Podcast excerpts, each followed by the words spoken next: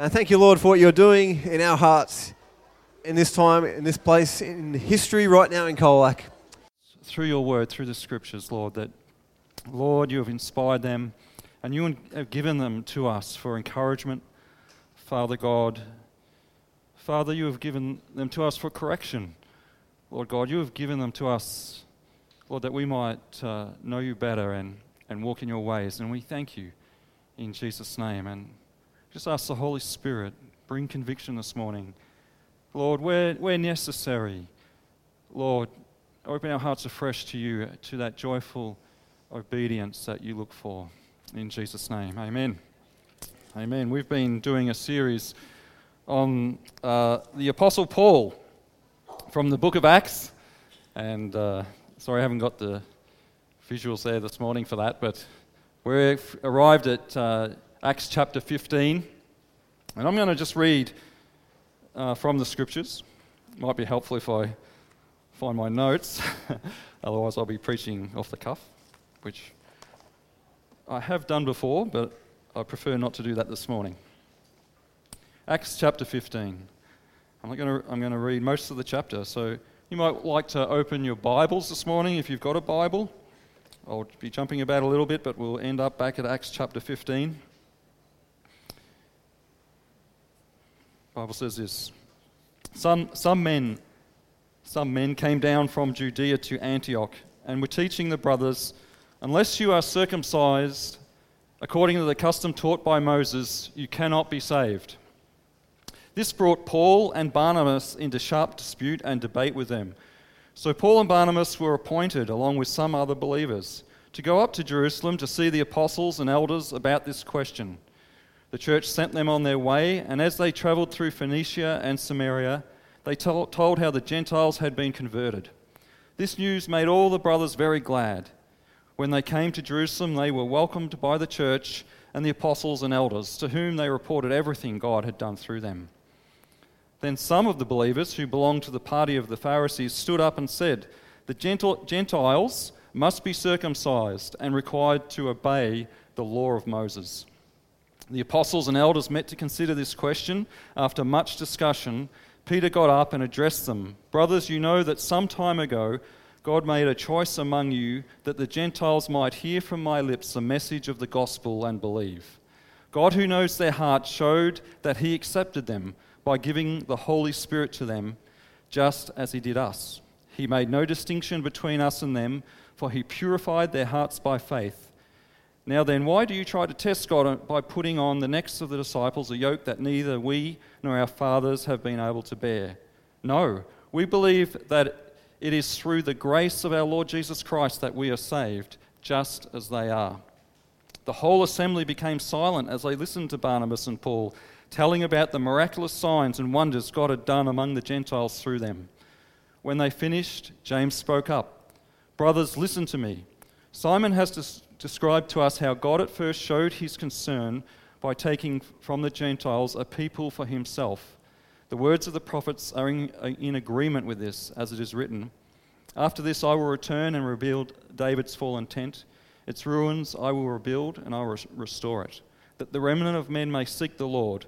And all the Gentiles who bear my name, says the Lord, who does these things that have been known for ages. It is my judgment, therefore that we should not make it difficult for the Gentiles who are turning to God. Instead, we should write to them, telling them to abstain from food polluted by idols, from sexual immorality, from the meat of strangled animals, and from blood. For Moses has been preached in every city from the earliest times and is read in the synagogues on every Sabbath. Then the apostles and elders with the whole church decided to choose some of their own men and send them to Antioch with Paul and Barnabas. They chose Judas, called Barsabas, and Silas, two men who were leaders among the brothers. With them they sent the following letter The apostles and elders, your brothers, to the Gentile believers in Antioch, Syria, and Cilicia, greetings. We've heard that some went out from us without our authorization and disturbed you, troubling your minds so by what they said.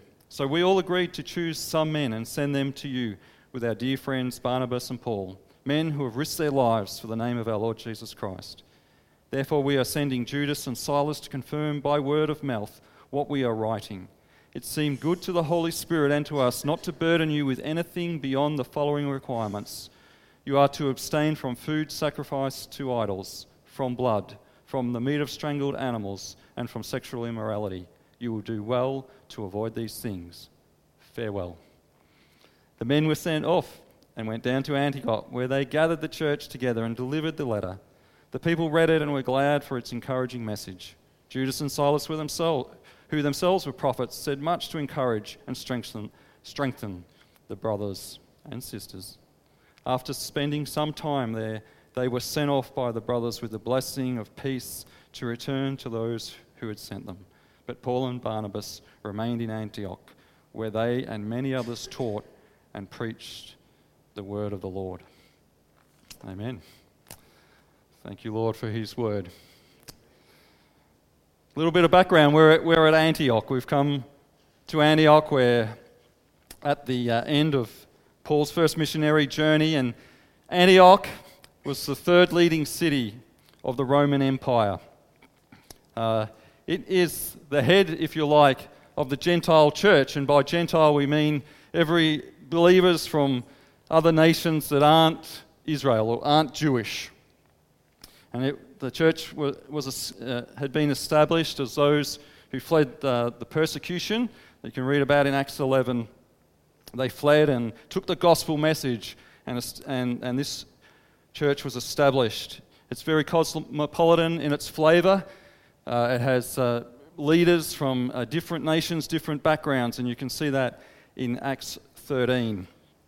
And, and so we have here the church in uh, Antioch, and the other church mentioned that in Jerusalem, which is the lead church at that time. And certain men had come up to Antioch and had raised this question of circumcision.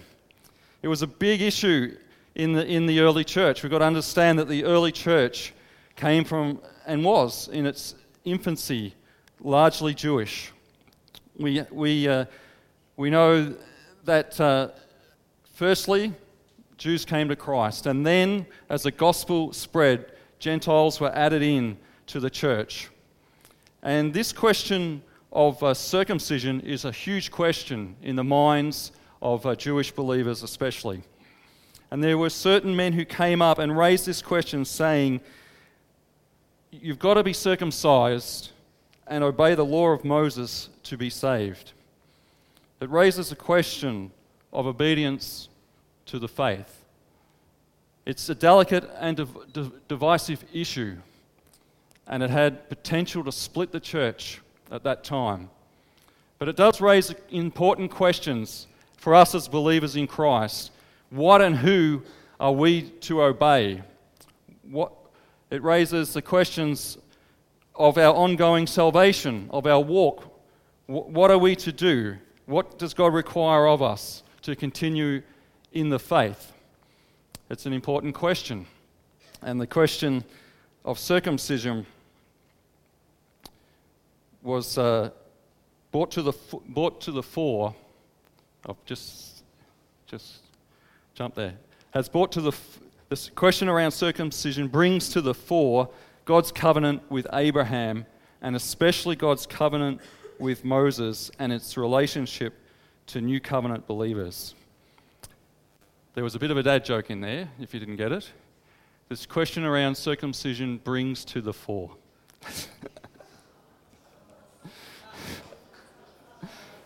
See, I just better explain what circumcision is. I think, I think we all know what circumcision is, do we?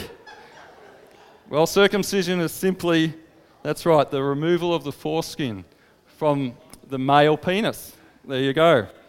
And I'm going to read it. Uh, read. And God actually gave this and, and instructed Abraham to do this.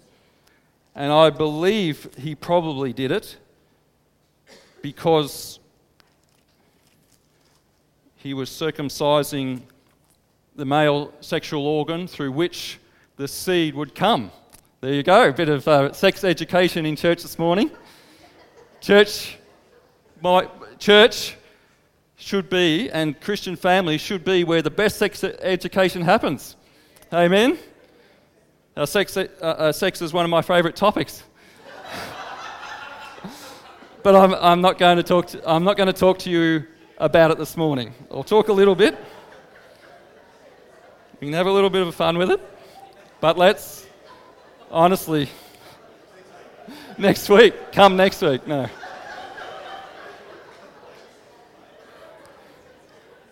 It's not my message this morning, but it's got potential. Sex is great. God created it for marriage. he created it for marriage. I might hit that later. Okay, I'm just going to read from Genesis 17. How are we going for time? Okay. 1 to 8. I've got to get moving. When Abraham was 99 years old, the Lord appeared to him and said, I am God Almighty. Walk before me and be blameless. I will confirm my covenant between me and you and will greatly increase your numbers. Abraham fell, Abraham fell face down, and God said to him, As for me, this is my covenant with you. You will be the father of many nations. No longer will you be called Abram, your name will be Abraham, for I have made you the father of many nations. I will make you very fruitful. I will make nations of you, and kings will come from you. I will establish my covenant as an everlasting covenant between me and you, and your descendants after you, for generations to come, to be your God and the God of your descendants after you. The whole land of Canaan, where you are now an alien, I will give as an everlasting possession to you and your descendants after you, and I will be their God. Then God said to Abraham, As for you, you must keep my covenant, you and your descendants after you, for the generations to come. This is my covenant with you and your descendants after you. The covenant you are to keep. Every male among you shall be circumcised. You are to undergo circumcision, and it will be a sign of the covenant between me and you. For the generations to come, every male among you who is eight days old must be circumcised, including those born of your household or bought with money from a foreigner, those who are not your offspring whether born in your household or bought with your money, they must be circumcised. My covenant in your flesh is to be an everlasting covenant. Any uncircumcised male who has not been circumcised, circumcised in the flesh will be cut off from his people. He has broken my covenant. So when God makes a covenant, he, a covenant is much more than a, uh, than a contract. Uh, contracts are up for negotiation, can be changed, but a covenant cannot be changed. And God, when He makes a covenant, is always faithful to His covenant. And we see in this covenant that He makes with Abraham, later He stated it again with Isaac and Jacob. And He promises, He promises, here I've got those promises up there, have I? He promises, so I'll go to slide. There, He says, This covenant will be everlasting. This covenant I've lost my place. This covenant will be everlasting. He promises that he will be Abraham's God. I will be your God and the God of your descendants after you. He promises the land of Canaan as an everlasting possession. God has uh, given the land to Israel as an everlasting possession. And a covenant, when God makes a covenant, it's actually amazing, isn't it, that God enters into a covenant with human beings. He actually, he actually gives some terms to the covenant. And in, and in this case, he says, You must keep my covenant. Every male must be circumcised. And there's, uh, if we don't keep the covenant, if there was a failure to, that person would be cut off from his people. So we can see that in the mind, especially of a Jewish male, this is a huge thing because to be cut off from God's people would be to be outside of the blessings and provisions of God. It would be to be outside of his covenant community and family. And so, this question of circumcision to believers, to Jewish believers coming to Christ, is a huge thing in their minds. Um, we can see, well, circ- that circumcision is a big deal. And just, but we remember from Genesis 15 that Abraham believed the Lord and God credited that to him as righteousness before he was circumcised. So Abraham was justified by faith before he was circumcised. And you can read more about it in uh, Romans chapter 4, where Paul says circumcision was a seal of that which he had believed. And so we understand from the scriptures that in the gospel of our Lord Jesus Christ, there is a righteousness from God, a righteousness from God that is revealed, that is by faith to faith, or faith for faith. Romans, uh, Romans 3, Romans, oh, sorry, I've lost it. Romans 1, of course, Romans 1 17. So, with respect to salvation, with respect to our spiritual inheritance in Christ, circumcision, uncircumcision counts for nothing. That's not to say circumcision isn't important. It still is important for a Jewish, for, for, a, for a Jewish believer, but it does not save them. Only faith, only repentance and faith and trust in our Lord Jesus Christ saves. In fact, you can see in Acts um, 16 where Paul took Timothy, who had a, um, a Gentile father but a Jewish mum, and for reasons, for evangelistic reasons, and just so not to upset the Jews at that time, Paul had Timothy circumcised. So, circumcision in itself is not wrong. In fact, it's important for the Jews. But when it comes to saving grace, salvation in Jesus Christ, it counts for nothing. We're going to read Colossians 2, verses 9 to 15. Colossians 2, verses 9 to 15.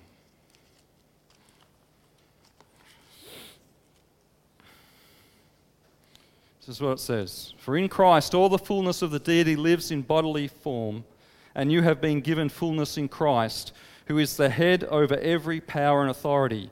In him you are also circumcised, in the putting off of the sinful nature, not with a circumcision done by hands of men, but with a circumcision done by Christ. Having been buried with him in baptism, and raised with him through your faith in the power of God, who raised him from the dead. When you were dead in your sins and in the uncircumcision of your sinful nature, God made you alive with Christ. He forgave us all our sins, having cancelled the written code with its regulations that was against us and that stood opposed to us. He took it away, nailing it to the cross. And having disarmed the powers and authorities, he made a public spectacle of them, triumphing over them by the cross. It's great to see and have a demonstration of baptism this morning. And, uh, and this is a circumcision that God is doing in us as believers, and, what, and that which God is looking for is circumcision of the heart. And it's a work that Jesus does. And he does it. And as we've seen this morning, that Belle was baptized. And, but before Belle was baptized, she's come to repentance and faith in Jesus Christ. God has circumcised her heart. He has cut away that sinful nature, that flesh that is opposed to himself, and he has given de- desire to Belle for, to obey him. We'll come back. We'll come further to that later. But it's a circumcision of the heart, and it's and Jesus does this circumcision. It's Jesus who does it, and it's this is a circumcision that we need. The actual issue of circumcision for the for the Jews, as we read the scriptures, getting back to Acts 15, it wasn't so much just circumcision. It was that they wanted them to obey circumcision and the law of Moses. So they wanted to obey not just circumcision, but the law of Moses. That they, that they wanted, they were saying you've got to obey the old covenant law of Moses. And that's why, as we read the scriptures, Paul especially in Paul's letters, he is so strong and opposed to this issue of circumcision because behind it is the law of Moses, that which God gave to Moses on Mount Sinai. Deuteronomy 30, 15 to 20. I'm not going to read it for, for time, but, we, but if we read the scripture, you can read it about it in Exodus 19 and right through uh, if you read Exodus, uh, Leviticus, Numbers, Deuteronomy, you'll be reading about the law of Moses, that which the New Testament calls the Old Covenant. And within the law of Moses, it actually did include circumcision, so it's restated. And it includes our Ten Command- the Ten Commandments, God's Ten Commandments. And it was a covenant that concerned Israel's occupation of the land, how Israel was to enjoy the benefits and the blessing of God. And so, in a sense, these guys who are saying you've got to obey the law of Moses, if we're going to enjoy God's blessing and we're going to enjoy his favor, we've got to obey the, the, uh, the Old Testament law, the, the Old Covenant, the Mosaic Covenant. It's basically a covenant which God says, obey and you'll live, disobey and you'll die. Obey and all the blessings will be yours. Disobey it, all God's curses will be yours. And so, this question is a huge question for the early church to face. And for us today, it still has implications. As we probably not so much tend to, to go back into Mosaic law, though that can happen, but we tend to make up our own laws.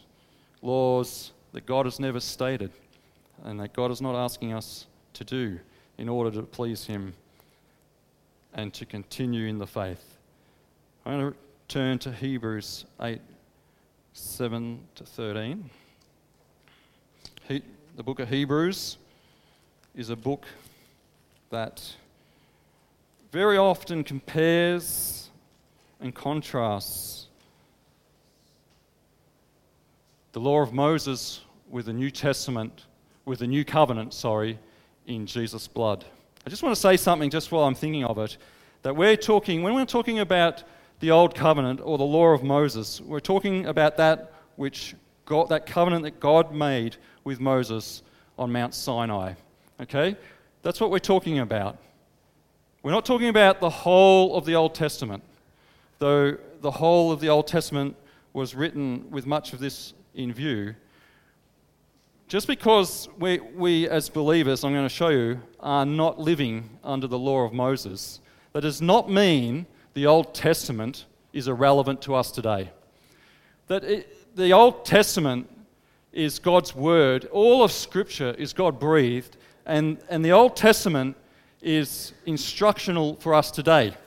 It's, um, Paul says in, in Corinthians that Israel's history, Lord, is, that Israel's history is instructional to us. And that and Jesus upheld the Old Testament as God's authoritative word. And so there's much in the Old Testament that we can learn from and, and get to know God better in. We need the whole of Scripture. It's just how we apply the law of Moses to our lives as Christians. Hebrews 8, verses 7 to 13 says this.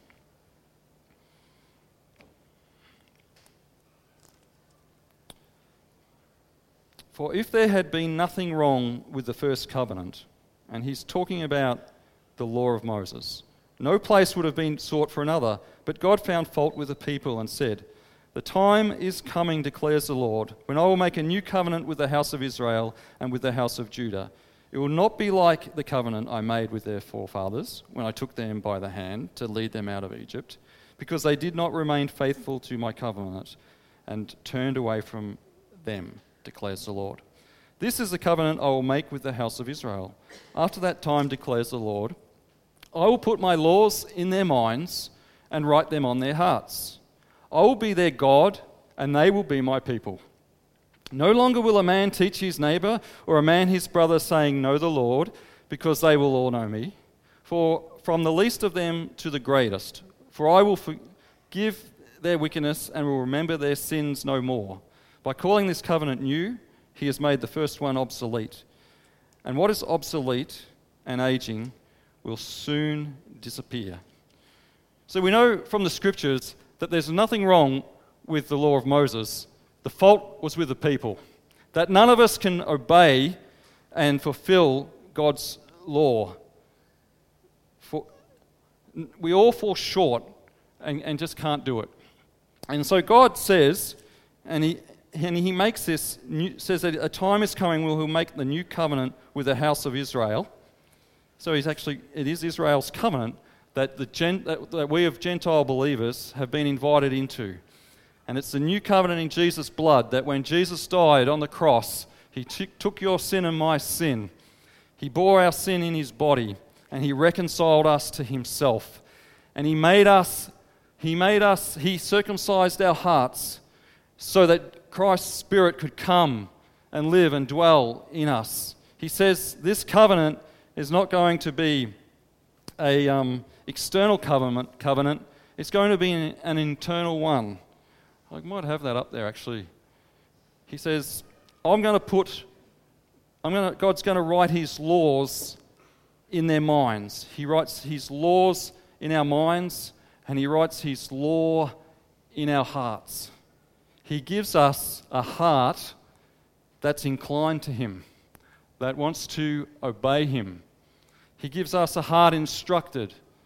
He gives us intimate knowledge of himself. No longer will a man teach his neighbor or a man his brother, saying, Know the Lord, because they will all know me. They will know me personally. It's internal, not external. This is a new covenant that God invites us into through repentance and faith in our Lord Jesus Christ. It's a new covenant in the blood of Jesus. And it's this new covenant, it's from this heart that we're to live out our Christian walk. It's from the new heart that God has given us. See, the Jerusalem Council, I'm just going to head back to Acts 15. As you consider, and we haven't got a lot of time, but as, as we consider the way they came to their, the decision and the core belief and the action that they were to take, the working through of that process, I believe, is, is an example of a new covenant, Holy Spirit led church. Here we've got a new covenant, Holy Spirit led church in, in action. If we go back to Acts 15, verses 6 to 22. Have we got Acts 15, 6 to 22? I won't read it all. I'll just, I'll just pick some points out from there. We see that the apostles and the elders, they met, to get, they met together. They got together, they talked, they discussed the issues at hand. They discussed this question to do with circumcision and the law of Moses. We know from Acts 13 that this church is a praying church. In Acts 13, you read about them praying and fasting and uh, worshipping God together. We know that, that the church in Acts is a praying church. And so the apostles and the leaders in the church of Jerusalem have got together and they've talked, they've prayed, and they're looking for evidence of God's grace. They're looking for genuineness of uh, the, a work of the Holy Spirit, and, and it's reported to them what God has done among the Gentiles, and they're saying, Yes, yes, this looks and like and uh, demonstrates itself to be a work of God. And then we see that James, who's the uh, half brother of Jesus, one of the, and the leader of the Jerusalem church, he, he uh, stands up and talks, and he says, and refers to the scriptures, to the Old Testament scriptures. In verse 15, the words of the prophets are in, agree- are in agreement with what is, writ- what is written and what is happening. And he reads from that uh, prophecy out of Amos, which uh, really looks to the end of uh, time, I believe, when, when Jesus establishes his kingdom. But he says in that kingdom, there's going to be Gentiles. There's going to be uh, Gentile believers in that kingdom. And so, what God's work in bringing the Gentiles to faith is, in, is aligned with Scripture, is aligned with Old Testament Scripture in this case, because that is the Scriptures that they had. And so, this is a New Testament church. And as we see in verse 22, it wasn't just the leaders, the leaders have responsibility before God to make decisions, but they brought the whole church. In fact, they discussed this with the whole church, I believe. In verse 22, there's an agreement where the whole church decide to choose some of their own men and send them out to Antioch with Paul and Barnabas. And so there's this whole, so there's this whole unity thing happening through the Spirit of God. I believe uh, that's something that we're to pray for and aim for as a church. Unity of the Spirit. We're to, we're to look for and submit our lives to the apostles' teaching. I just I just want to discuss that for a little bit. That there were apostles in this church. Okay? They are apostles. And, and whatever we believe about an apostle today, I want to tell you that there are no that, that the, the, there were the first 12 apostles. They'd seen Jesus risen from the dead. They'd seen him alive. Okay, and then we have the apostle Paul, who was used by God to, uh, to, to write inspired scripture. Whatever you believe about an apostle or a prophet, pastor, teacher today, there is no one, there is no one above the Word of God. There is no apostle with a capital A, except actually Jesus is called our great apostle, and this is his word. And so as we come to make decisions about what core beliefs, what we believe as a church, what, what you believe individually, what actions I am to take, this is the authority of God's word, the apostles' teaching. Acts 4, Acts, Acts 2, verse 4, they gave themselves to the apostles' teaching. That's our New Testament. That's our New Testament for us, church. We're to submit ourselves to this word. And it's what the Holy Spirit is doing. If you've got the Holy Spirit and He's written His law in your heart, it agrees with this word.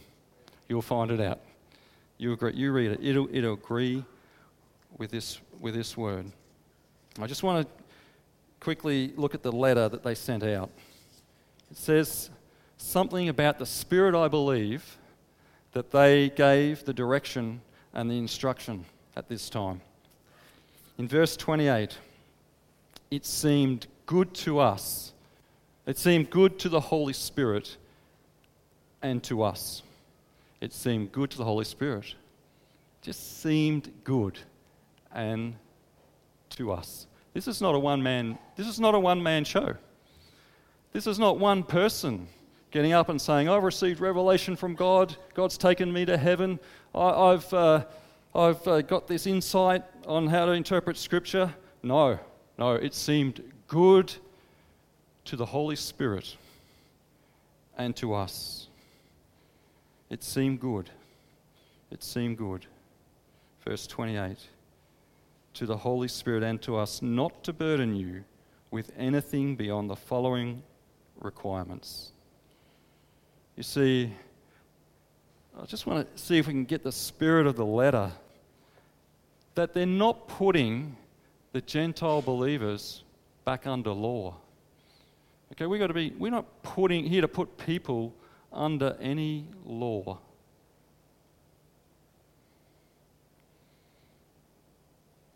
Yet this letter and this instruction was to be obeyed. It was to be obeyed.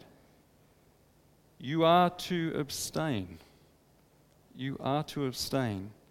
And if you flicked across to Acts 16, it talks about these directions and says of uh, uh, Timothy and Paul and Silas as they went out. As they traveled from town to town, they delivered the decision, decisions reached by the apostles and elders in Jerusalem for the people to obey. And so while, and so while they were not putting any heavy, any under law, I believe it was to be obeyed, but it was through the Holy Spirit. It was by the Holy Spirit. It was in response to that which the Holy Spirit has done in each and every one of our hearts who believe and follow Jesus Christ. See, what are we to obey? Who are we to obey as disciples of Jesus? That's a big question. But I've just got a couple of scriptures.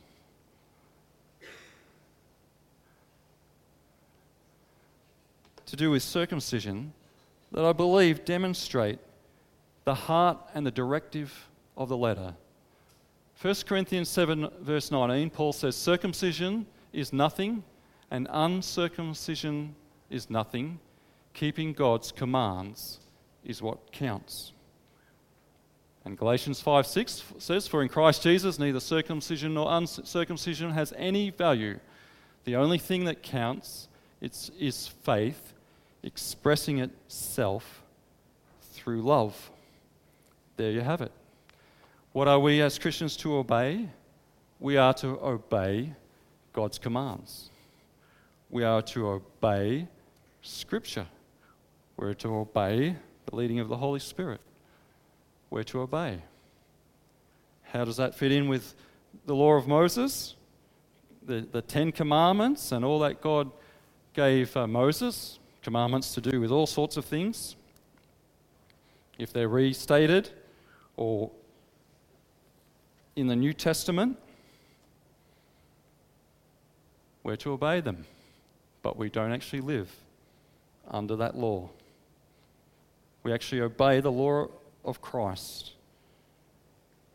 We obey the Holy Spirit. You see, Jesus sometimes elevated in a way the law of Moses. He said, he said, you know, do not commit adultery. The law, the law says, or it has been said, do not commit adultery. But I tell you, if you look at a woman lustfully in your heart, you've already committed adultery with her. It's not that we're without law, it's not that we're without things to obey, but we do it, and God wants to, us to do it out of a willing heart, out of an obedient heart, because He has written His law in our hearts. And I, if you know Jesus, you actually know what you're to obey. The Holy Spirit will help you.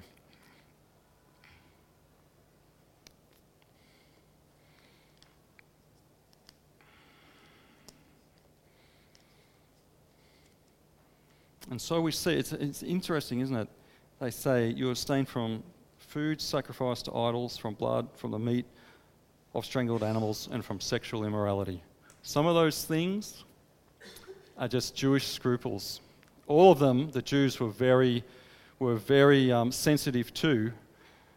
But some of those things are just Jewish scru- scruples. They're grey areas. The only thing that counts is faith expressing itself through love. So, in a, in a grey area, in something that's going to cause someone else offence, faith expressing itself through love asks me to abstain from those things. Sexual immorality, we know, through, through the scriptures, through uh, the New Testament scriptures, that's non negotiable. We know that that's something that we are to obey, whether that caused someone offense or not. It's not about that only. The Bible makes it clear that no one who continues in sexual immorality, sexual immorality is all sex outside of marriage between one man and one woman. And the Apostle Paul in Galatians, in Corinthians, very clear you will not inherit the kingdom of God if you continue in willful sexual sin. And so, just from, from, this, from this letter, we see both those, uh, both those um, scriptures of 1 Corinthians 7.19 in, pl- in play. Circumcision is nothing. Keeping God's commands is what counts. The only thing that counts is faith expressing itself through love. I'm going to ask the band to come, uh, the worship leaders to come, and we're just going to continue to worship God. As a church, I wanted to encourage us to be praying, to be praying for a heart, for the heart of God, really, to walk in unity with one another, to keep the unity of the Spirit, to uh, ask God to help us with our hearts and be sensitive to that which He has written on our hearts, to that which He has written in our minds. We know Him this morning. We know the things He calls us to do and be. We know those attitudes that we're to have. And we know when, we're, when we've upset the Lord, when we've grieved the Spirit of God. We know those things. Church, let's pray. We're in a time, I believe, where we're going to need to be praying and need to be praying for the unity of the Holy Spirit. Today, I just believe, actually believe, there are people here that God is speaking to. He wants you to obey Him. He's been convicting you, He's been drawing you. You're, you know there's steps that He's asking for you to take. We saw one step this morning. It was Bell's step of baptism. Okay? That was a step of obedience. That's not always easy to step. Steps of obedience are not always easy to take. But God, by His Spirit, writes His law in, in your heart. He inclines your law, His law. And today, you might be convicted of sin and you need to repent and turn. You need to change your lifestyle. And you think, it's all too hard, God. I can't do it. I tell you, if you will take the step and say, Yes, Lord, I'm willing to obey you, I believe you. I believe Jesus Christ died on that cross, was buried, and rose from the dead. And I believe that you took all my sin and broke sin's power. You know this to be true. If you will just take the step, God will enable you. He'll give you the grace to follow through and obey. It's actually a joy to obey God. It's actually a joy. And when we start and when we walk in obedience to God, we start to realize and experience greater joy. Greater joy. I'm not preaching works. I'm preaching the obedience that comes from faith. Amen.